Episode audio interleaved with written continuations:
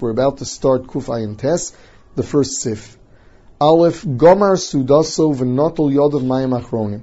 Someone finished his meal and actually washed Mayim Achronim. Eino Yochal Lecho V'lolishto Sachivarak Birkas Hamazon.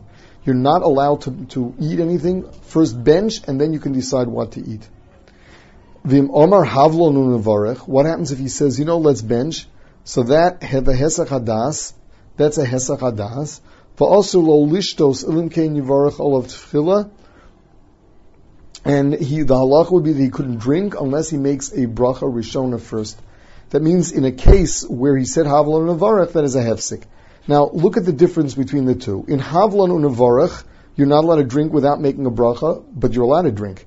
Whereas when he washed mayim achronim, not only would he need a new bracha, he's not supposed to make it, and he's not supposed to eat until after benching.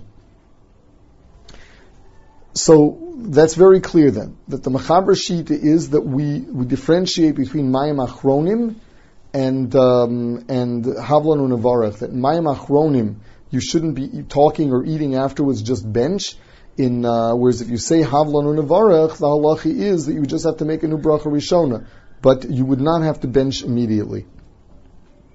Now, a person should not be mafsik b'dibur after Mayim Achronim, that for sure. And what if he did speak? The Mishnah Berurah paskins that he should wash a second time Mayim Achronim. It's Machlokas Achronim, that's the way he paskins. Now, um, uh, going further, Lamaisa, the uh, Mishnah Berurah brings a machlokas. If you wash Mayim Achronim, whether or not you can continue eating with it, with a new bracha, he brings a big machlokas, uh, a big machlokas aposkin, on whether or not you should do it. And the best thing really is uh, that, that you shouldn't um, the Mishnah Berurah brings down that the same halacha applies if they were drinking, to, people were drinking together, and uh, and they said havlon unavarech. Uh, there also it's considered a hefsik, and it's also to to go ahead and get go ahead and and, uh, and uh, continue eating then. Now, what happens if someone said havlon unavarech, so he makes a bracha and starts eating again? Now he gets thirsty. So the halach is he doesn't have to make a bracha on the on the drinking. That's still called machmas hasuda. Further, the va'achila. What happens if you said havlon or navarech and now you want to continue eating? Dina kishtiya laharash. The Rosh holds it's the same as shtiya. If you didn't have kavana, the halachi is that it is a hefsik.